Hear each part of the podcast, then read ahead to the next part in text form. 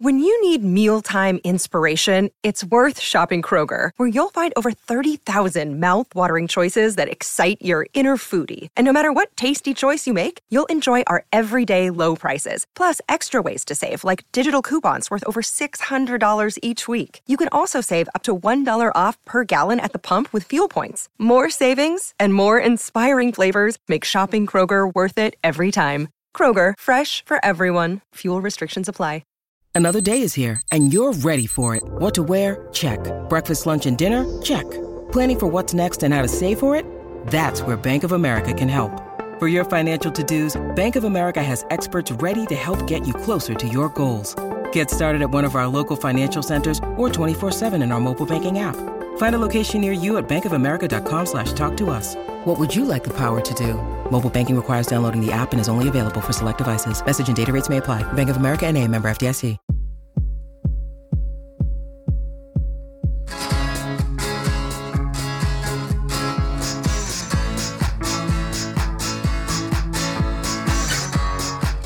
Hey, Holly. Hey, Dave. What's going on today on the What Difference Does It Make podcast? Today's going to be another great day, Dave. We're talking to another Dave and a Dave from radio, which we love, love, love. That's what we do here. We've used this podcast as an excuse to talk to friends. And so this is one of your good uh, your friend from a long time ago, from what I understand, correct?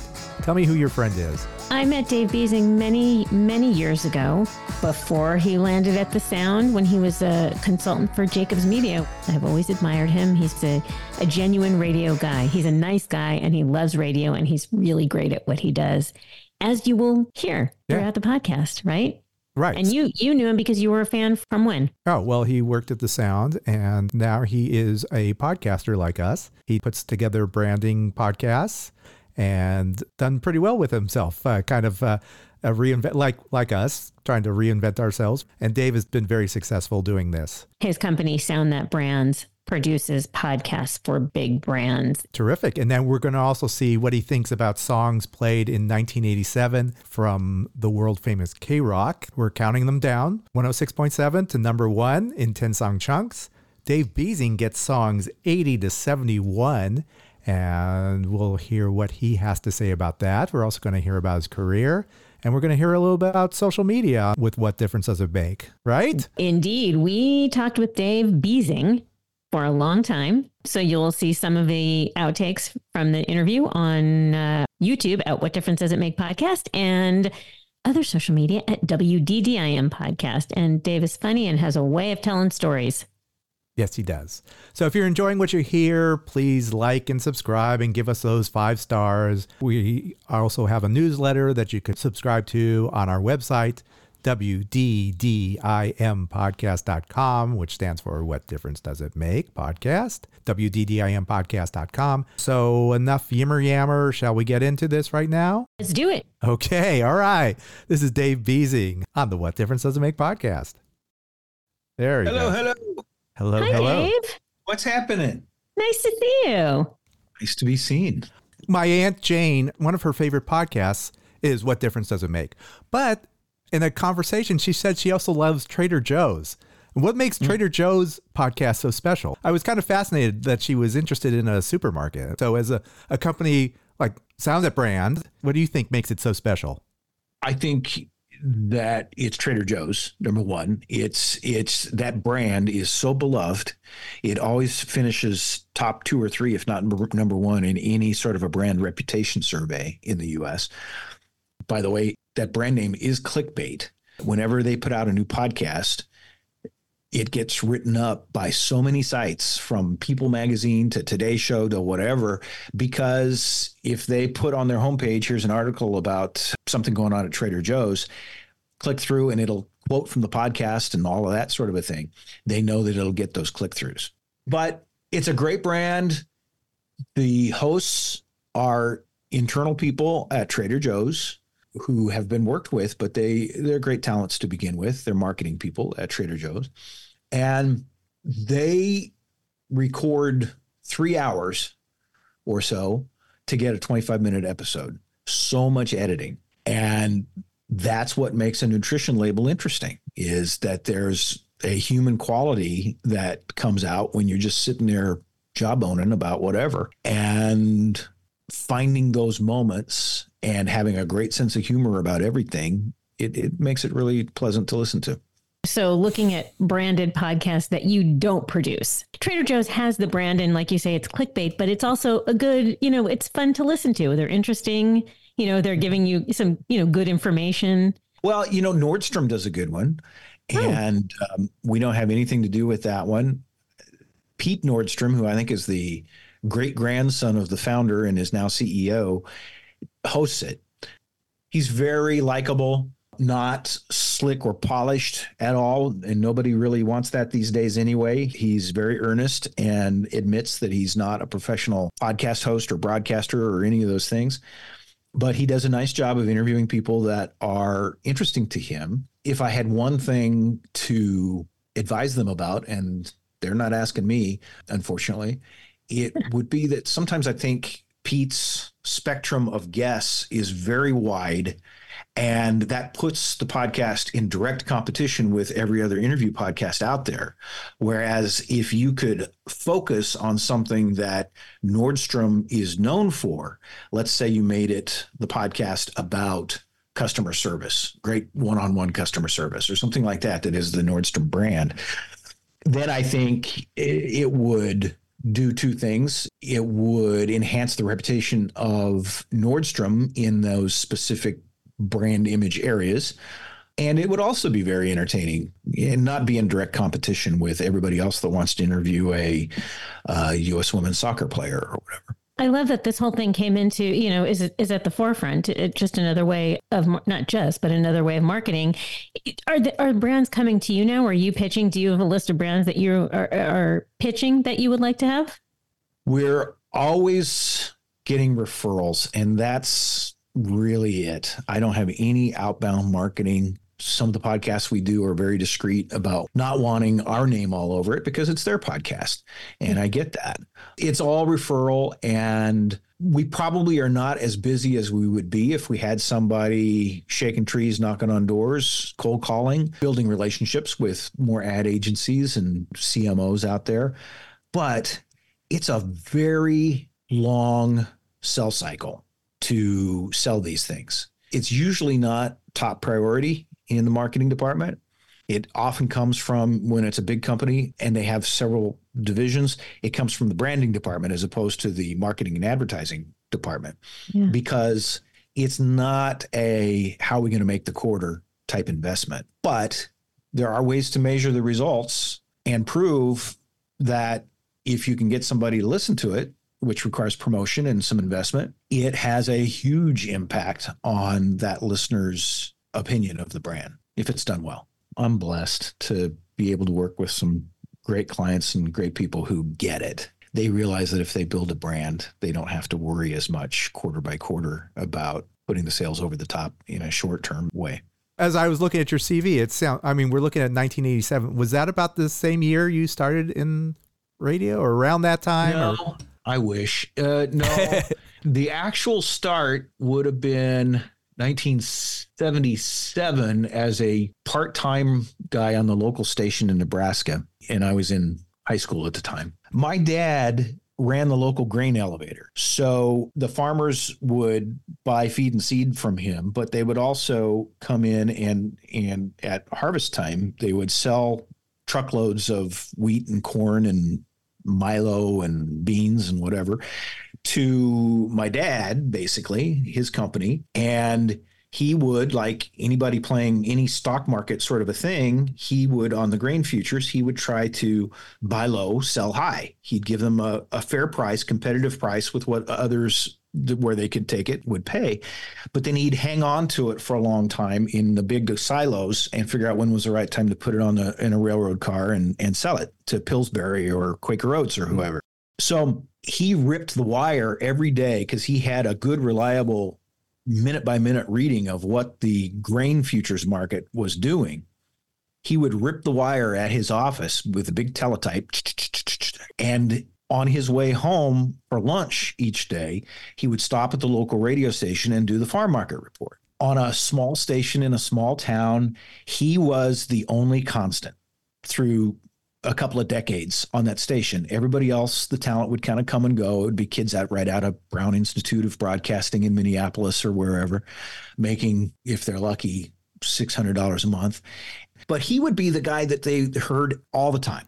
And we had, I remember at my house, I found it. He had um, helped me that I didn't find something else when I was snooping around, but I found the bedroom dresser drawer full of jokes out of the back of Life magazine and Boys Life. I think it was Boys Life magazine, the Scouting magazine, and mm-hmm. and and uh, place Reader's Digest was a big one. And he would collect all of these stupid jokes and at the end of every one of his market reports, he would do a joke. So he was known as, by people that didn't even care as much about grain futures, although everybody in that town did, as the guy that would tell a great joke each day right before the big noon news report. So I guess what I learned from him is, I mean, not only did he get me a help get me a job in the radio station when I was in high school, but I learned how to use media like that to humanize a brand. I mean, he was the face of that business in that town, and he would walk along down the street or go to the grocery store or whatever, and he was a, a, little local celebrity, and people would joke with him about the joke that he told on the radio, and it was actually very brilliant what he did from an advertising and marketing standpoint. He got a good grain report, which he wouldn't have gotten from the kids at the radio station that, that didn't even have the teletype that would give them the info. But he also really humanized the brand and made himself a, a local uh, celebrity. He actually learned that from when he was growing up on a farm during the Great Depression. And they were one of the first households to get a, a radio. There were two competing feed companies out of Shenandoah, Iowa Henry Field and Earl May Nursery. And each of them owned a radio station, KFNF versus KMA. And one was a Democrat, one was a Republican. And they would get on the radio as their damn radio station. They'd get on and they'd talk for hours if they wanted to. And they'd compete against each other, trying to reach the farmers in that area and sell them feed and seed and stuff. So he learned from them. Did he use his real name or did he have a like farmer farmer Ted or what was he? What was his name? no, he he definitely used his name. That was Gene Beasing. Yes. And it, oh. it wasn't like uh, your friends were listening to that radio station, were they? Did they no, know? No, yeah. it was the farmers and the grown-ups that were listening. They would hear the noon, they'd hear his market report, and then they'd hear the noon news, which would tell them who died, who was admitted to the hospital, and what was going on at the high school that week, and the press release from the the local county agent about how you really should irrigate more or whatever. And so, what what was your radio station? What were you listening to? Here's a, a story you can edit. Um, when I was a kid, there was a DJ on, well, let's start with the first guy that was on WOW in Omaha. The morning guy was named Jimmy O'Neill. And he had been a big DJ in here in Los Angeles uh, before that and wound up in Omaha, Uh-oh. which, yeah. And he had been, he was host of Shindig on NBC TV when he was a DJ here in Los Angeles. And now, here is your Shindig host. Jimmy O'Neill. Thank you very much, ladies and gentlemen. Howdy, ya, Shindiggers. Well, tonight is our very last Shindig, and we're going out with a bang. And boy, we got a bang-up cast for you, starring Billy J. Kramer and the Dakotas, The Who, Dave Berry, Ian Whitcomb, Sandie Shaw, The Kinks, The Barron Knights, Twinkle, and of course our own Blossoms and Wellington. So, what do you say we get ready to live it up? Because here we go with our kickoff tune tonight called I Can't Explain It. Here to sing it are The Who he, God bless him, he had some personal problems, as in he didn't always make it to work from various things, which I think he was pretty public about in his later years, and and uh, he found meetings and got help and all of that. But that's how he landed in Omaha. He landed in lots of different cities. I thought he was somebody because hmm. he was from L.A. and he had met the Beatles and he knew Sonny and Cher. He was big stuff, and he'd been mm-hmm. on a TV show but he was the old school kind of top 40 DJ that was kind of yuckster, I think is what we've kind of in the business referred to that type of person. And oh, wait, his trademark was howdy hi. It's you're on the go with J.O. Anyway, so when he went over to Coil, actually to KOIL, they replaced him in mornings with this guy, Dave Wingert, who was the exact opposite. He was the first time I'd heard a DJ on a station that was just really down to earth, and he was himself. He was a Jewish gay guy. And the second part was probably not well known at the time. And a theater guy. He liked to do Omaha theater and stuff, community theater. But he was just as natural and personable as could be, the opposite. And I thought that was really cool that he was, I was hearing somebody really be themselves on the radio. Oh, it's spring forward. That's it. Spring forward. Fall. You set the clock ahead. So, so we lose an hour. Isn't that right? I hope it. 19 to 8. 741. This is a date on my calendar of events in 1789 when the famous mutiny on the Bounty occurred. The crew of the HMS Bounty, led by Fletcher Christian, Mr. Christian, rebelled against the ship's captain William Bligh. Oh, Willie Bligh uh, is is my boss's hero. Eric Fox sets aside Bligh Day once a year. Fox, you might have heard of our program director. He's he's mentioned even in the history books as the only guy ever to have been kicked in the groin by Mahatma Gandhi. Years later, I'm at a radio convention, and I'm in the the line at the Beverly Hilton Hotel uh, for scrambled eggs in the morning. And Dave Wingert is right in front of me in line, and I recognize him from his old headshots and said, Oh my God, it's Dave Wingert from 59 WOW. And he, my God. And he turns to me and he says, Who are you? And so we got to know each other and kept in touch he, like people in radio do, he was between jobs at one point, and I knew somebody that was running a radio station, an oldies radio station in Omaha, who was not an Omaha native. And I'm talking with her one day, and I go, "You ever hear of Dave Wingert?" She said, "No. Uh-uh. Who's who's that?" I said, "Do me a favor. Ask the people around the radio station that are Omaha natives who Dave Wingert is, and let's talk in a week." So she did, and we talked a week later. And she says, "Oh yeah, people remember Dave Wingert here. He's he was he was something back in the day, right?" I go, "Well, he's available." And what if you brought him back on an oldie station? That would be kind of cool, right? So she did, and I get a phone call from Dave, and this is actually making me tear up a little bit right now. I get a phone call from Dave who says, you know, how radio people move from city to city and up town to town, up and down the dial, as they say in the WKRP theme song. Mm-hmm. And he's in his 60s at this point, for sure, and at least. And he says, he says, he calls me up and he is crying himself. And he says, I didn't know that I had a hometown. This is my hometown, and I am home, and I'm going to finish my career here. It was the best thing. Yeah. That's better than my story about my dad. Yeah, yeah. That, I don't know. We're keep, yeah, we're keeping that one in. Radio is a weird business in that everyone you start in one place because you want to get out of there. You know, like this right. is you know it's the minor leagues. You want to get to a big market usually. Is I mean, was that right. your was that your game plan? I guess, yeah. As opportunities came along, I didn't know. Uh, yeah, to, to advance, you pretty much have to move, right? Um, at least you did back in those days. Yeah. So yeah, this the hometown, Falls City, Nebraska, KTNC. We actually had a competitor in a nearby town, KNZA. I went to work for them for a little while. That guy would hire me full time, which was like, what? He would hire me full time in the summers to do as vacation relief for other people. He was very, very nice and really believed in my potential. And and he had an on-air background which was unusual in the small town radio. So one day there was nobody on vacation at his radio station so there's nobody for me to sub with. He says come on we're taking a ride. Get you back by eight o'clock tonight. Is that okay? Yeah okay. So we go over into missouri and he shows me this radio station. And he asked me to be general manager of a radio station. At 19 years old he was buying that station. So i did. I did that for a year. It drove me crazy because enjoyed the work, but living in a small town like where I grew up, but not my small town, was a completely different experience. And being on the radio in the morning and being that kid that, you know, I remember Cheers was a big TV show at the time.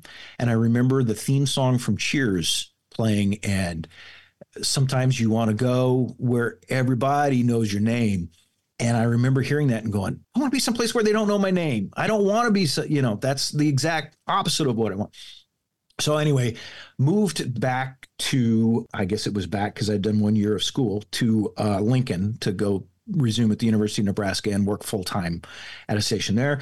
So Lincoln for about five years, mornings and programming a news talk station at now 20, 21 years old was a great experience because Lincoln's a small city, but it's a college town and state capital. So I had Dick Cavett on my show. I had, which was his hometown. Oh. I had the, the, the big football coach who was the biggest celebrity in Nebraska at any given time, Tom Osborne. Tom Osborne, yes. Uh, go, yeah, go. who then became a congressman from Nebraska because you're a god if you're winning football games in right. Nebraska.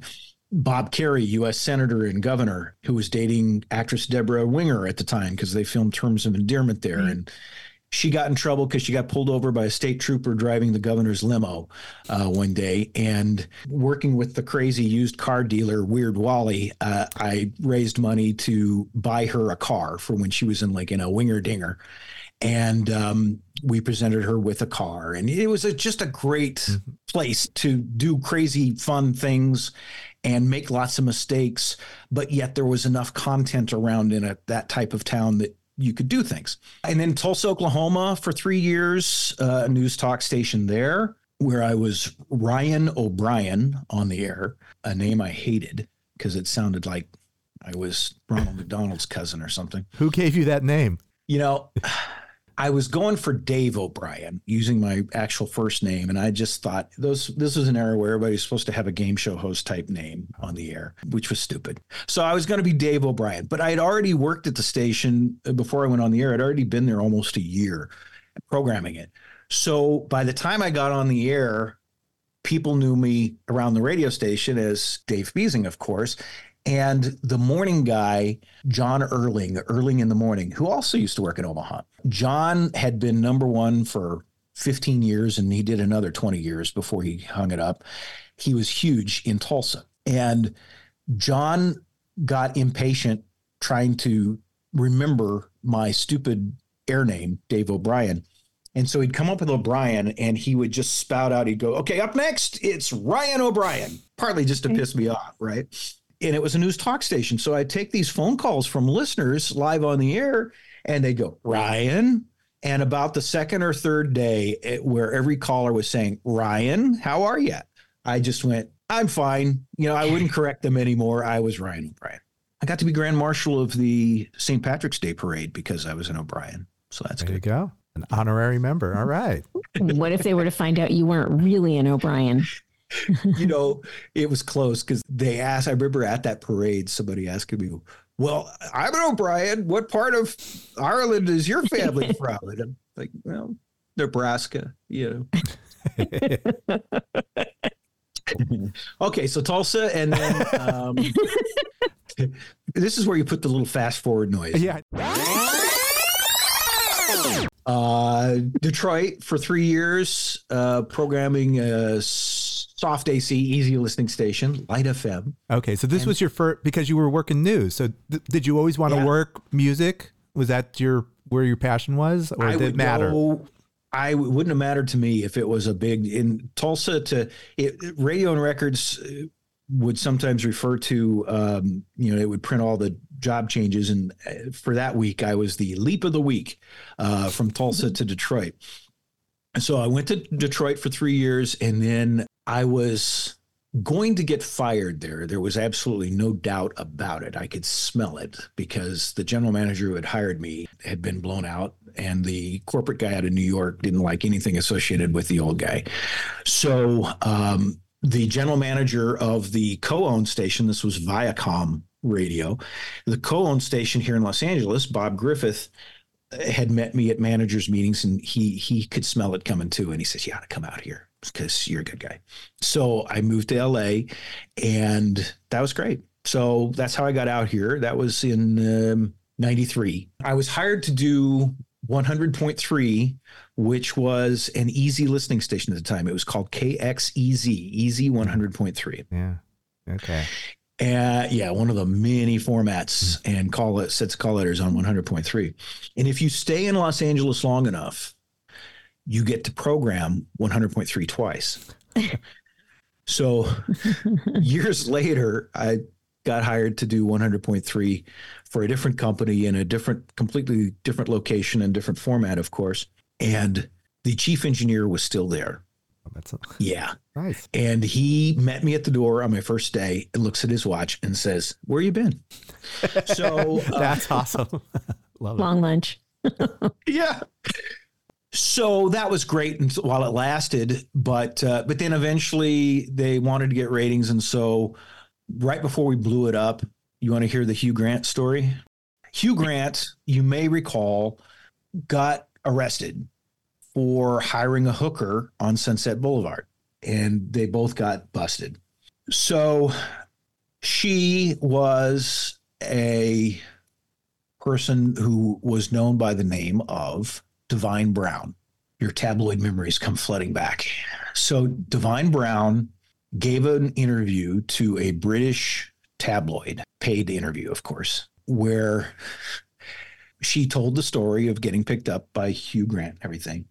And she said that he was kind of rough with her and that he was apparently into rough stuff. And this seemed very odd to her because he was listening to Easy 100.3, an easy listening station, soft music, and yet he was rough. So we're like, okay, we don't know how long we're going to stick with this format or, you know, what's going to go on anyway. So I f- contacted her through her criminal attorney and hired her to do a TV commercial for Easy 100.3 where she told the story and and and all of that. And we bought one commercial to play it on TV so that we could say we bought a schedule and released this commercial before it was really actually on the air paid that one time. We released it to to everybody. I started it with Sam Rubin over at Channel 5 who's remained a friend since. And it blew up everywhere. Everybody was playing the Divine Brown commercial for Easy 100.3 in the news. It, they'd play little snippets, snippets of it of her standing next to our logo and everything, uh, styrofoam logo, all throughout prime time uh, for a night, and it, it was crazy. Uh, Entertainment Tonight. Oh my God, I've never seen what what was her name that was the longtime female co-host on Entertainment Tonight? Mary Hart. Mary Hart. Mary Hart. Yes. There was silence after they played that commercial in its entirety on Entertainment Tonight. There was silence. Her jaw hit the desk. It was like, and she literally said, I think she, or the quote was, now I've seen everything.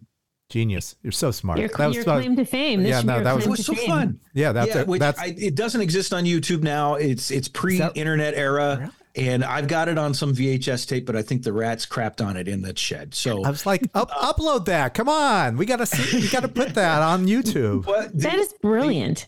I wrote the commercial and it was the way it went was something like, oh, it was VO. There was a guy explaining the background on what she told the tabloid and everything. And then he says, Tell him, Divine.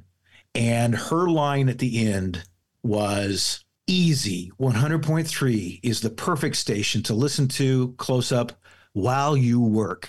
So that was a lot of fun. And we got so much press out of it. The president of the company was on vacation in Hawaii and he calls me in the middle of this and he says, So how's it going?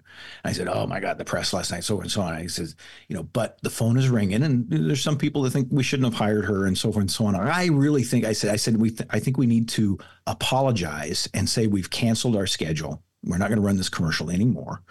It already played once and apologize. And he says, Don't apologize for shit, man. And I said, Fig, Bill Figenshu, Fig, we would be all over TV again tonight if we throw a press conference and say that. And he, he says, Do what you got to do. So we, so we got another night of TV out of it. It was great. we are talking to the world famous Dave Beasing. Now we're going to review the songs that were played way back in 1987. But first, it's break time. Hello, Pantheon podcast listeners. Christian Swain here to tell you more about my experience with Raycon earbuds.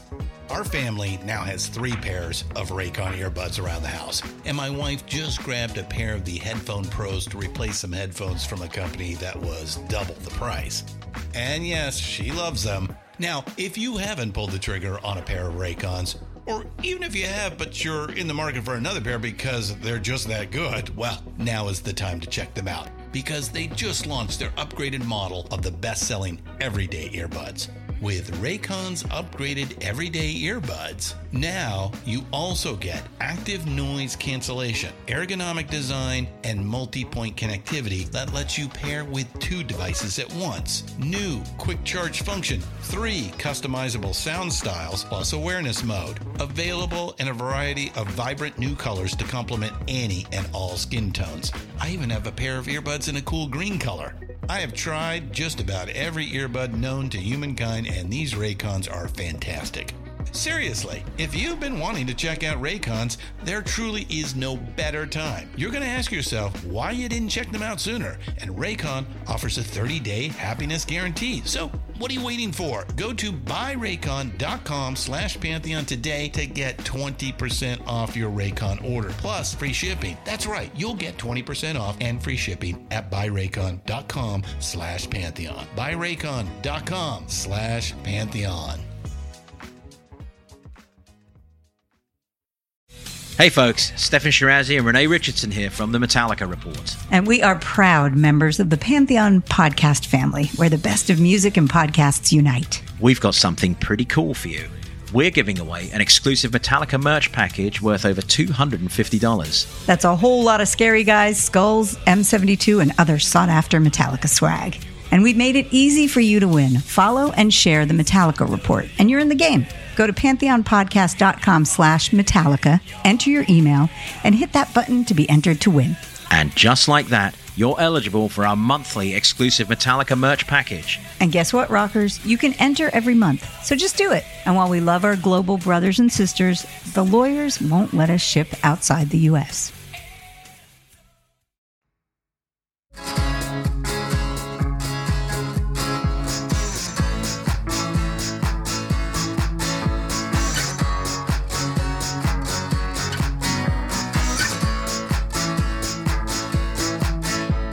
Welcome back to the What Difference Does It Make podcast and our guest, Dave Beasing.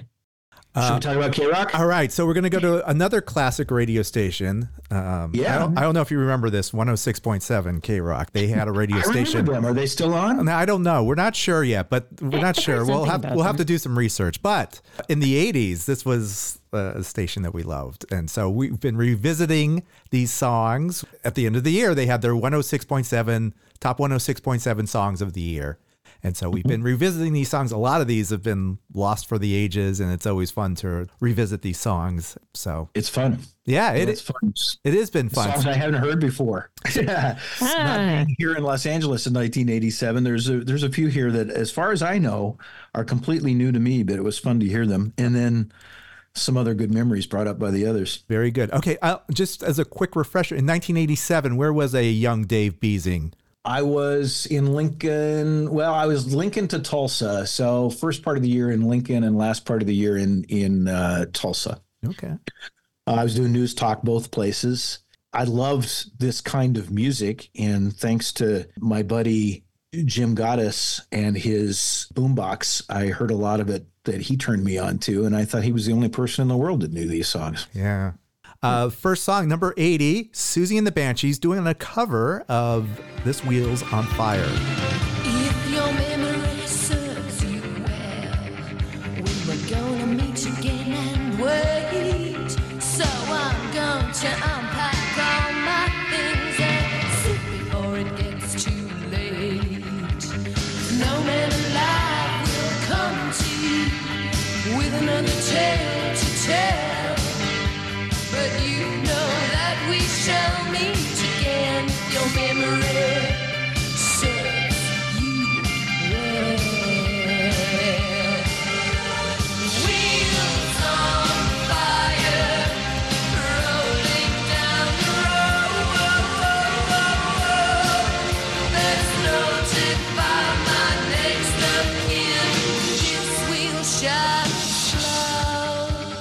Okay, first of all, do you remember Dylan's version? Did you know the band? Yeah, uh, the Dylan version, I think I, I recalled, and it certainly does sound like Siouxsie. This uh, and the Banshees too.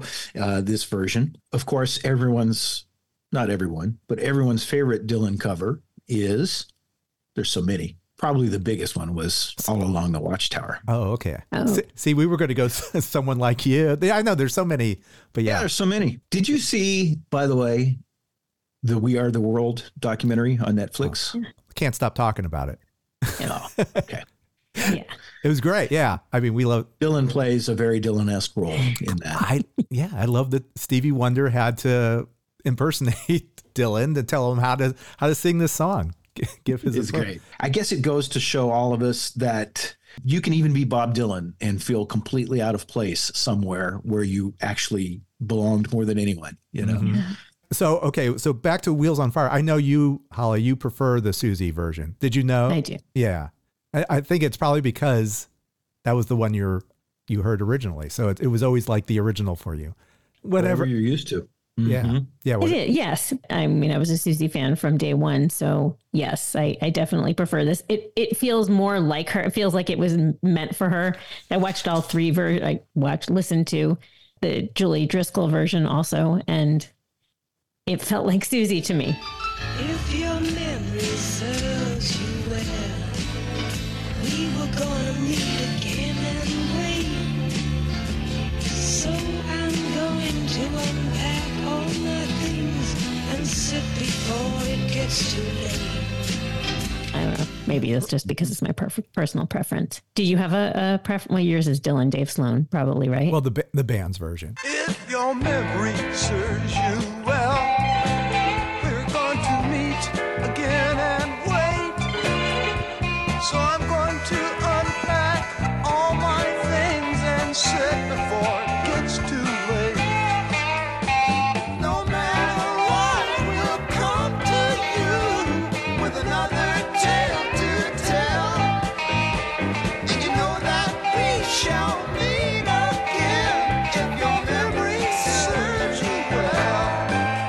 has always been Okay. one of a kind for Both me. sides, both sides now. Judy Collins or Oh, that's a good one. um, Joni. You got to go, Joni. you got to go, Joni. Especially now after the Yeah. Grammys this year. For, Yeah. for sure. Yes, but at Judy Collins, I remember from my uh, some of these songs you just remember from your chi- from your childhood. My parents listened to this music, so Mm-hmm. that was the first I'd heard was the Judy Collins, and so I Great version, actually. Yeah, Mm-hmm. and that that was the first one I heard. Yeah, Dave Beasing. Do you have a preferred version of this song? of this Wheels on Fire. Wheels, yes. Not really. I'll go for the uh, the Dylan because I don't think that I heard Siouxsie that much back in the day. Yeah. So growing up, in you're in Nebraska, I would imagine there there wasn't alternative radio. It was, it was mostly pop. So what were what were your artists? Who was who was like your Well, your- in Nebraska, it was like um, the the big artists, of course, were like Eydie Gormé. Blame It on the Bossa Nova was a big hit record there.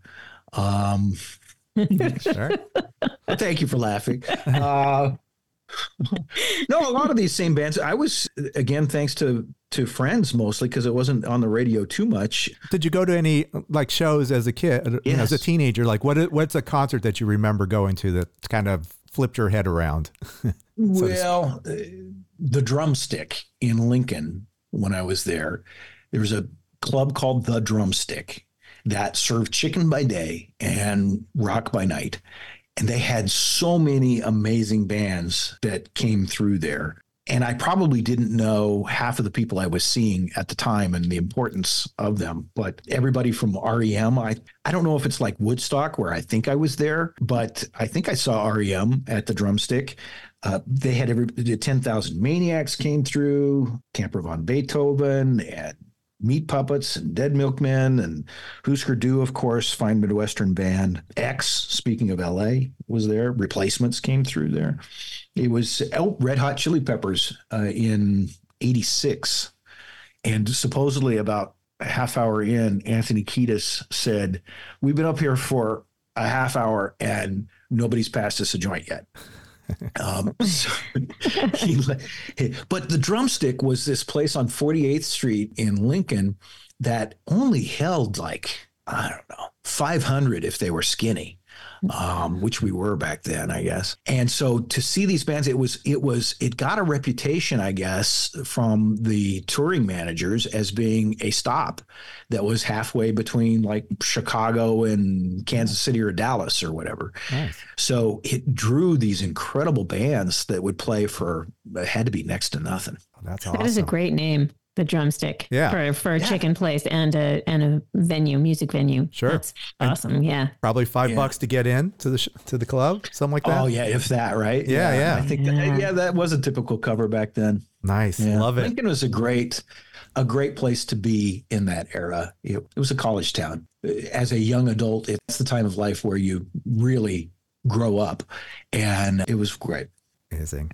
Let's go to number 79, Oingo Boingo, this LA band, and the song is called Pain. This is one of the first of four songs that Oingo Boingo has on this chart, which is kind of insane when you think Oingo Boingo, really.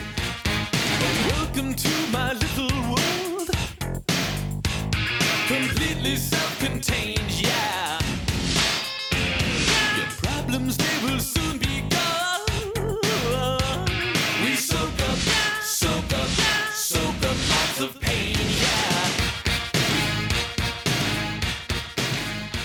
And you're in Lincoln, Nebraska. Do you know, have you even heard the words Oingo or Boingo? Yeah, I, I I got turned on into them somehow. I mean, this would have been a while before they broke bigger, but yeah, I think I was aware of them um, in in Lincoln at the time. Of course, the, it's it's great being when I eventually did classic rock in L.A. That because of the K rock influence, you'd actually get to play some Oingo Boingo on a classic rock station. It was fantastic. Mm-hmm. In fact, as I did my googling, they did a jingle for K rock.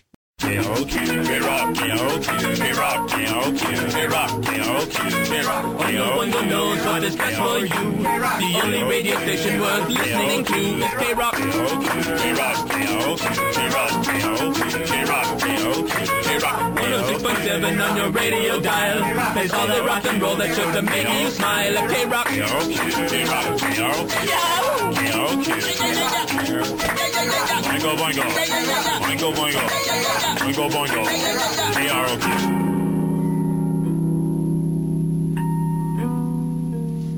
Pasadena. Good I stuff. don't even remember it. Oh, yes, you do. I remember they played that all the time. Oh, yeah.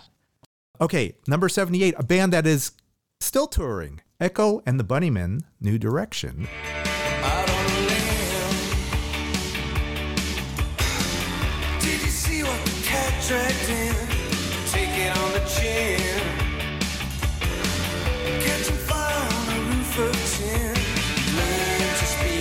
What the right our direction. Inspection. True imperfection. I'm looking for a new direction. In the world. I took the wood, the wood was resurrection. Then you took me out to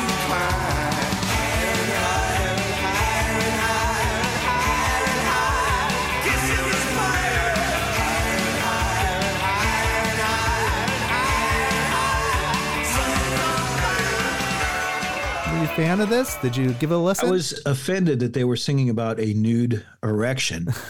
Um, Ah, thank you. should I? Um, Okay. Uh, it, uh, yeah, I like this. This is this has a good energy, and it and it really reflects kind of that um, dancey sort of uh, K rock sound from that era. this was not actually a single. Yeah. K Rock just picked it up and, like, no, this is the best song off the album. Yeah. Did you do that at, Yeah. at the sound? Were you doing things like that? You know, at the Sound, that was a classic rock station through most of the run. So Okay. we would play things that were a little more obscure, but hopefully still familiar because that damn Nielsen PPM would uh, punish you if you if you went too far off the ranch. But uh, but yeah, we would do that with the gold. The first current based station playing new music that I programmed personally, not just consulted but programmed, was Star ninety eight point seven, and we were transitioning over to where we were at the time moving from being an Elton John, Billy Joel station to kind of a police and U2 station. Speaking of of uh, the K Rock influence.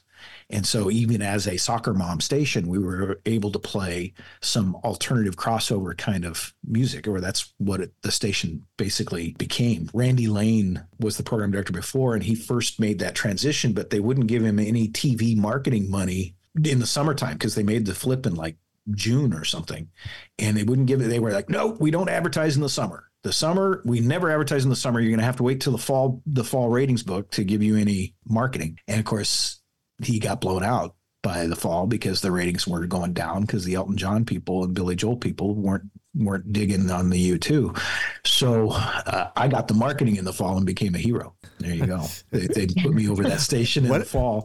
What is the Yeah. secret to your success? Well, yeah, it's a Yeah. little, little scratch You know, there. Right Got- place, right time. Yeah. Exactly. Ugh. And, and I remember Kevin and Bean on the elevator. We were in the same building and over 3500 West Olive in Burbank. And Kevin and Bean at the elevator uh, giving me crap when I got on the elevator one day saying, Oh, how are things at K Rock Light? They said. and uh, my comeback that I did not think of at the time, only an hour or two later, damn it, was, well, you know, Bud Light outsells Bud two to one. But anyway. Oh, very good. Yeah, yeah, thank you. Yeah. Very good. Yeah, just a little. Was, Yeah, you wake up in the middle of the night. Yeah. Oh, now I know what to say. about it. Yeah, You're in the right. elevator with them the next time and you try it out. Like, what are you talking know, about? I was never on the elevator with him again. Number 77, The Smiths Ask.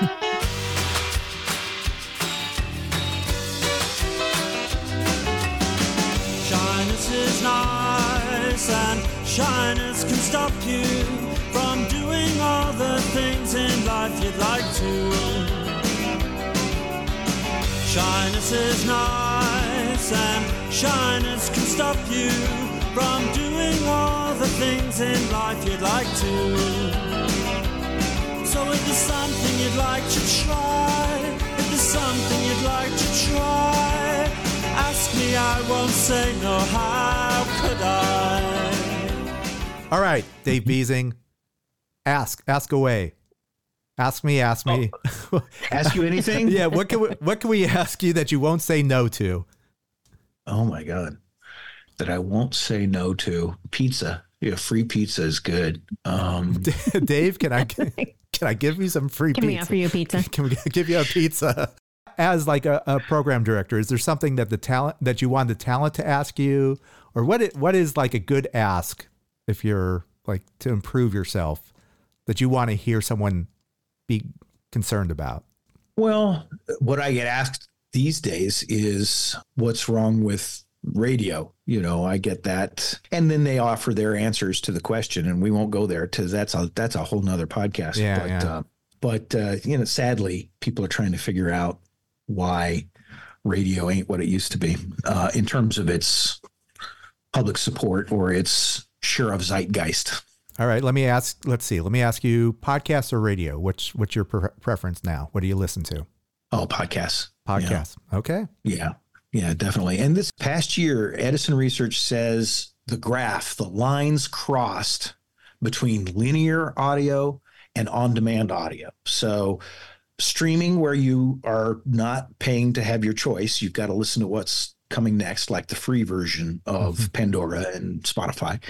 That and AM, FM, and all of the us to them, you get no choice. It's linear.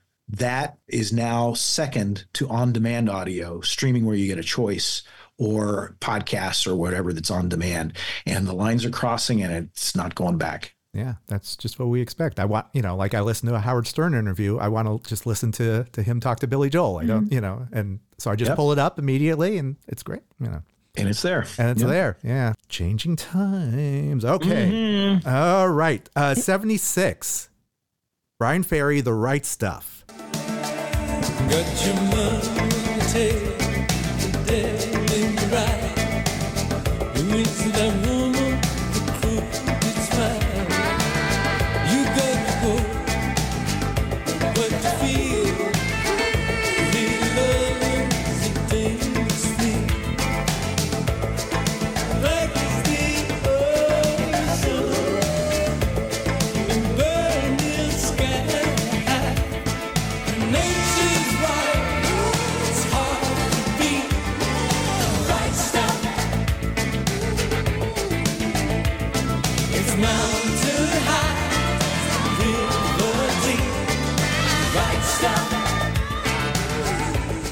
Sophisticated pop. Do you like sophisticated pop? Are you a fan?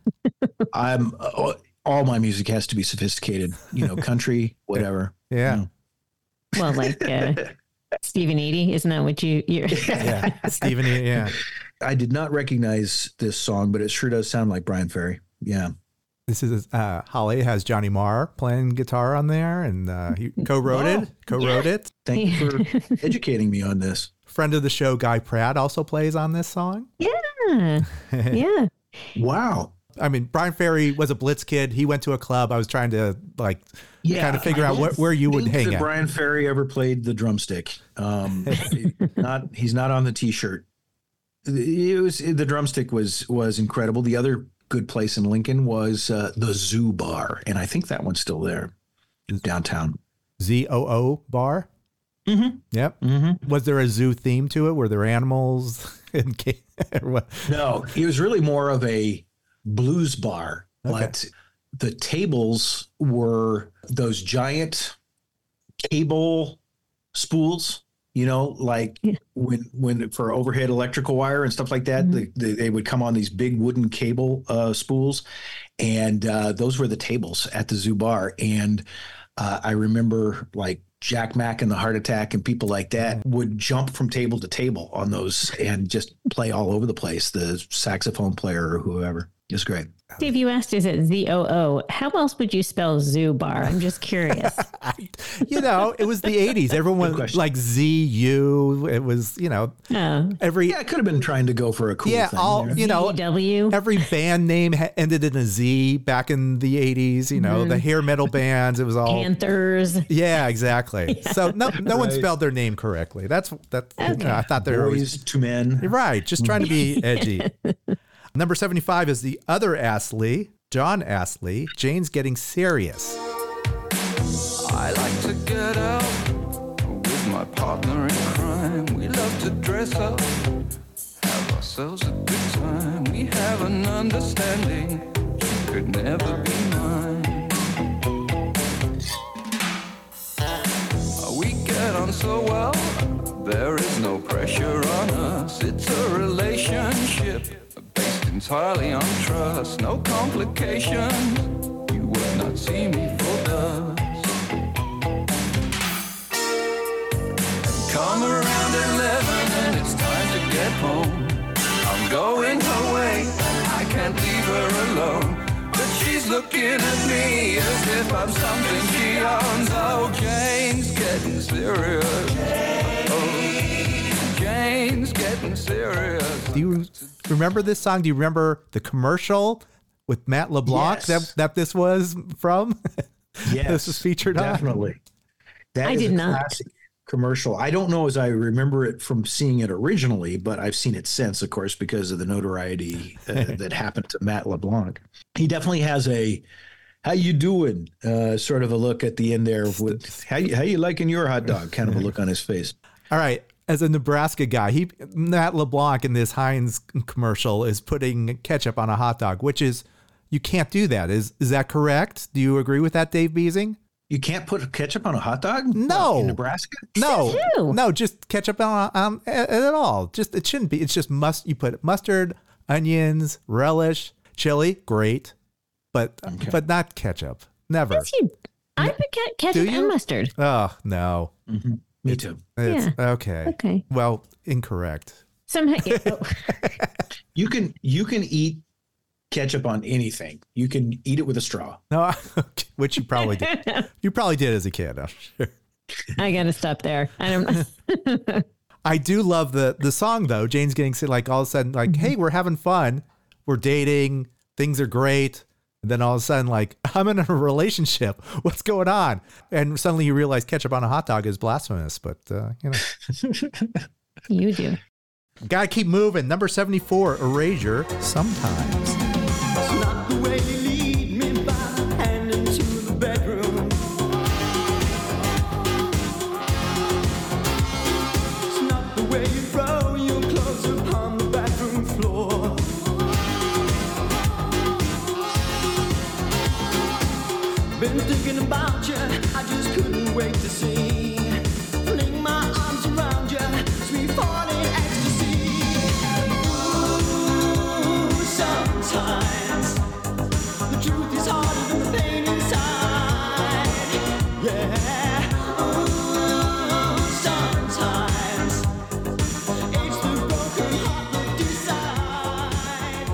Who doesn't love to dance? Do you love the erasure? Do you go to the clubs? Do you, Yeah, and this is very erasure. Okay, were you a fan of this kind yeah, of music? I heard some erasure back in in Nebraska at the time. I even knew who Andy Bell and Vince Clarke were by name. So just to impress you there.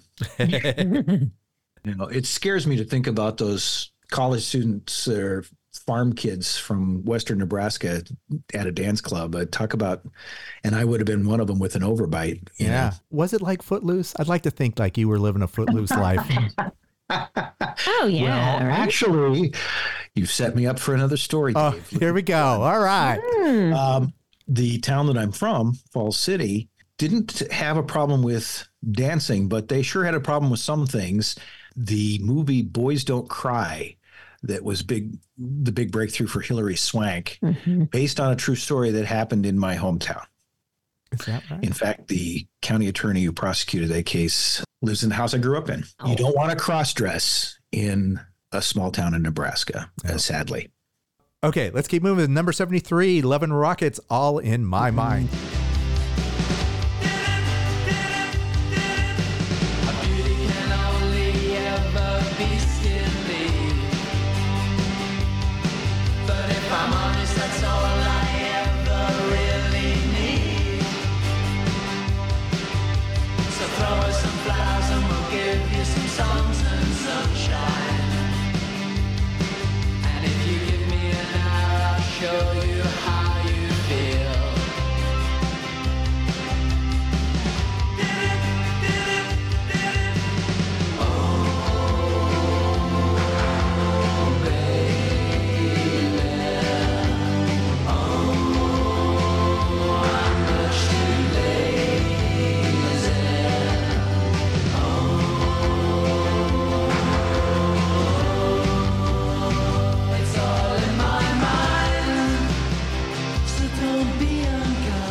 Unkind. Rockets, do you remember this song at all? I didn't remember this song. I did not. No, I'll I will be honest. I like the did it, did it, did it uh, part. Yeah. It's funny that you, you when you what whatever you were listening to at the time, you just think every like for us Oingo Boingo. It's so hard to imagine that not everybody was listening to Oingo Boingo, but Love and Right. Rockets was so also. I remember at that time being so like prominent, you know, front and center. Well, yeah, because we were listening to K Rock and K Rock played Yeah, played a lot of Love and Rockets and they you know, so that Radio was very regional. yeah, at the time. Yeah. It wa- and, and, Mhm. and influential. You just uh, Influential, yeah, yeah, for sure. Like with Holly, you know, you hear this song and just assume that it's a huge, huge hit. But Yeah. you know, well, and so many of these bands. I mean, when you you you giving K Rock its props as you guys do with this whole thing. If it had not been K Rock, if it had not been for Rick Carroll, the program director at the time, the, who knows if these bands, if if they would have ever circulated to the point where eh, you know, never mind the song, but would Dave Beasing in Nebraska have ever heard of Love and Rockets without K Rock? No, probably not. Yeah. Flesh for Lulu, I Go Crazy, number 72. It's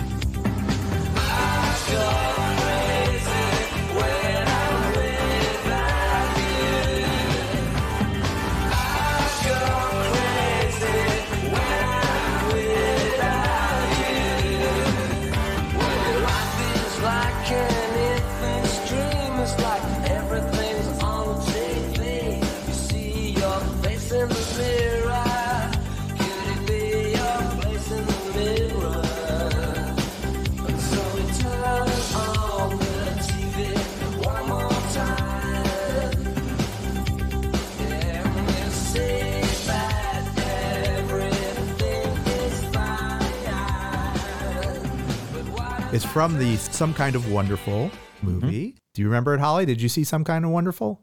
Oh, I love this song. I love this band. I loved uh, Mary Stuart Masterson, who was in Some Kind of Wonderful. Yeah. I really like this band, and I loved this song. And I looked searched for it on Spotify a few years ago. I wanted to put on a playlist, and it was not available. And it is available now. this is my favorite song by them. We played another one last Oh, okay. week.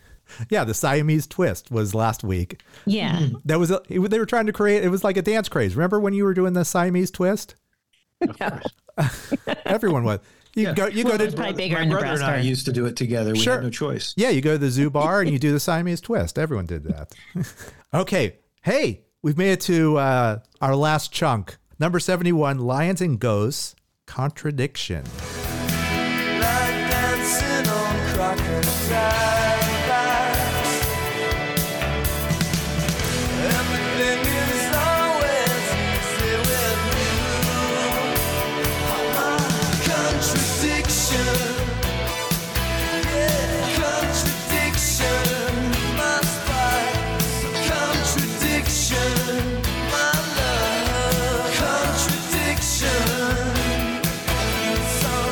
this was a band. We talked to the singer of Lions and Ghosts. They played in LA all the time. He says he thinks they opened up for every single band in LA, which, and I think Holly and I both were like, yeah, I think we saw you guys. But, you Yeah. know, Michael Lockwood? Michael Lockwood, yeah. Yeah. Okay. You want to hear a fun fact about Michael Lockwood? Please. He was Always. he was married to Lisa Marie Presley. What? Yes. Yeah. Yes. Before or after Michael? In, in other between in between the two he was he was her second husband. Second, and they had two kids together. Twins. They have twins that are Wow. teenagers now. Yeah. That is some good trivia. He came to my garage. Like I had almost Elvis like it's kind of someone related to the Presleys in my garage. Yeah. Very cool. Wow. Lions and Ghosts veers off some of the K Rock. I was very surprised to find them on the K Rock list. It was they were an LA band. It was kind of trendy. You know, they were played LA Yeah. a lot. I'm sure they they yeah, that's probably why. they did what they mm-hmm. needed to do to get some airplay. That didn't sound right, but yeah. The- Yeah. Oh well, that's true. Yeah. but yeah, you know, K Rock supported local music, so sure. And so, how does it hold up today? It's actually pretty catchy. Yeah, it's pretty catchy. And I mean that in a good way. All right. Fun times with Dave. This was a different Dave. Dave was here. We had two Daves here. That's fun. We should have identified you as Dave 1 and Dave 2, like you did when Holly Knight was a guest on the podcast. Love hearing the perspective of a Midwesterner from about some of these songs like Oingo Boingo and Flesh for Lulu. It's always fun to hear from people who are maybe, you know, experienced it in a different way than we did. Sure. It's also refreshing to hear how passionate they are about the music, the business of radio, and just their genuine genuineness about it comes out. And I, I think that's really enjoyable. I agree. I uh, also agree that you should subscribe to our podcast. Do you, do you agree to that philosophy, Holly? Oh, I, I subscribe to that philosophy completely, just like you should subscribe to our podcast. And you can also subscribe to our newsletter while you're in the subscribing mode to our newsletter at WDDIMpodcast.com. We have a new episode every Friday. So, yeah, subscriptions are great. We're in the middle of our countdown. So, next week, we're going to have someone new and exciting and thrilling. And we never know what's going to happen. So, you got to subscribe and find out what's coming up. Because we know you want to be surprised, right? Who, who doesn't love a good surprise? Okay, so surprise, this episode is ending right now. So until next week, this is Dave. This is Holly. Check you later. Over and out. It's NFL draft season, and that means it's time to start thinking about fantasy football. FantasyPoints.com features industry leading experts and prognosticators using proprietary hand charted data to help you score more fantasy points. FantasyPoints.com is the place to go for whatever kind of fantasy football you play. Whether you play fantasy football, daily fantasy sports, or do a little bit of everything, Fantasy Points has the meticulously researched content to guide you to victory. And why wait for the fall? Fantasy Points also covers the new spring football league, the UFL. Join the guru, John Hansen, Scott Barrett, Joe Dolan, and other massive names in the fantasy football universe with an exclusive offer. Use code Pantheon for 15% off any fantasy points package, including the all in package, with access to every article, tool, and data nugget that Fantasy Points has to offer. That's fantasypoints.com and code Pantheon for 15% off at Fantasy Points. Fantasypoints.com, code Pantheon. Score more fantasy points.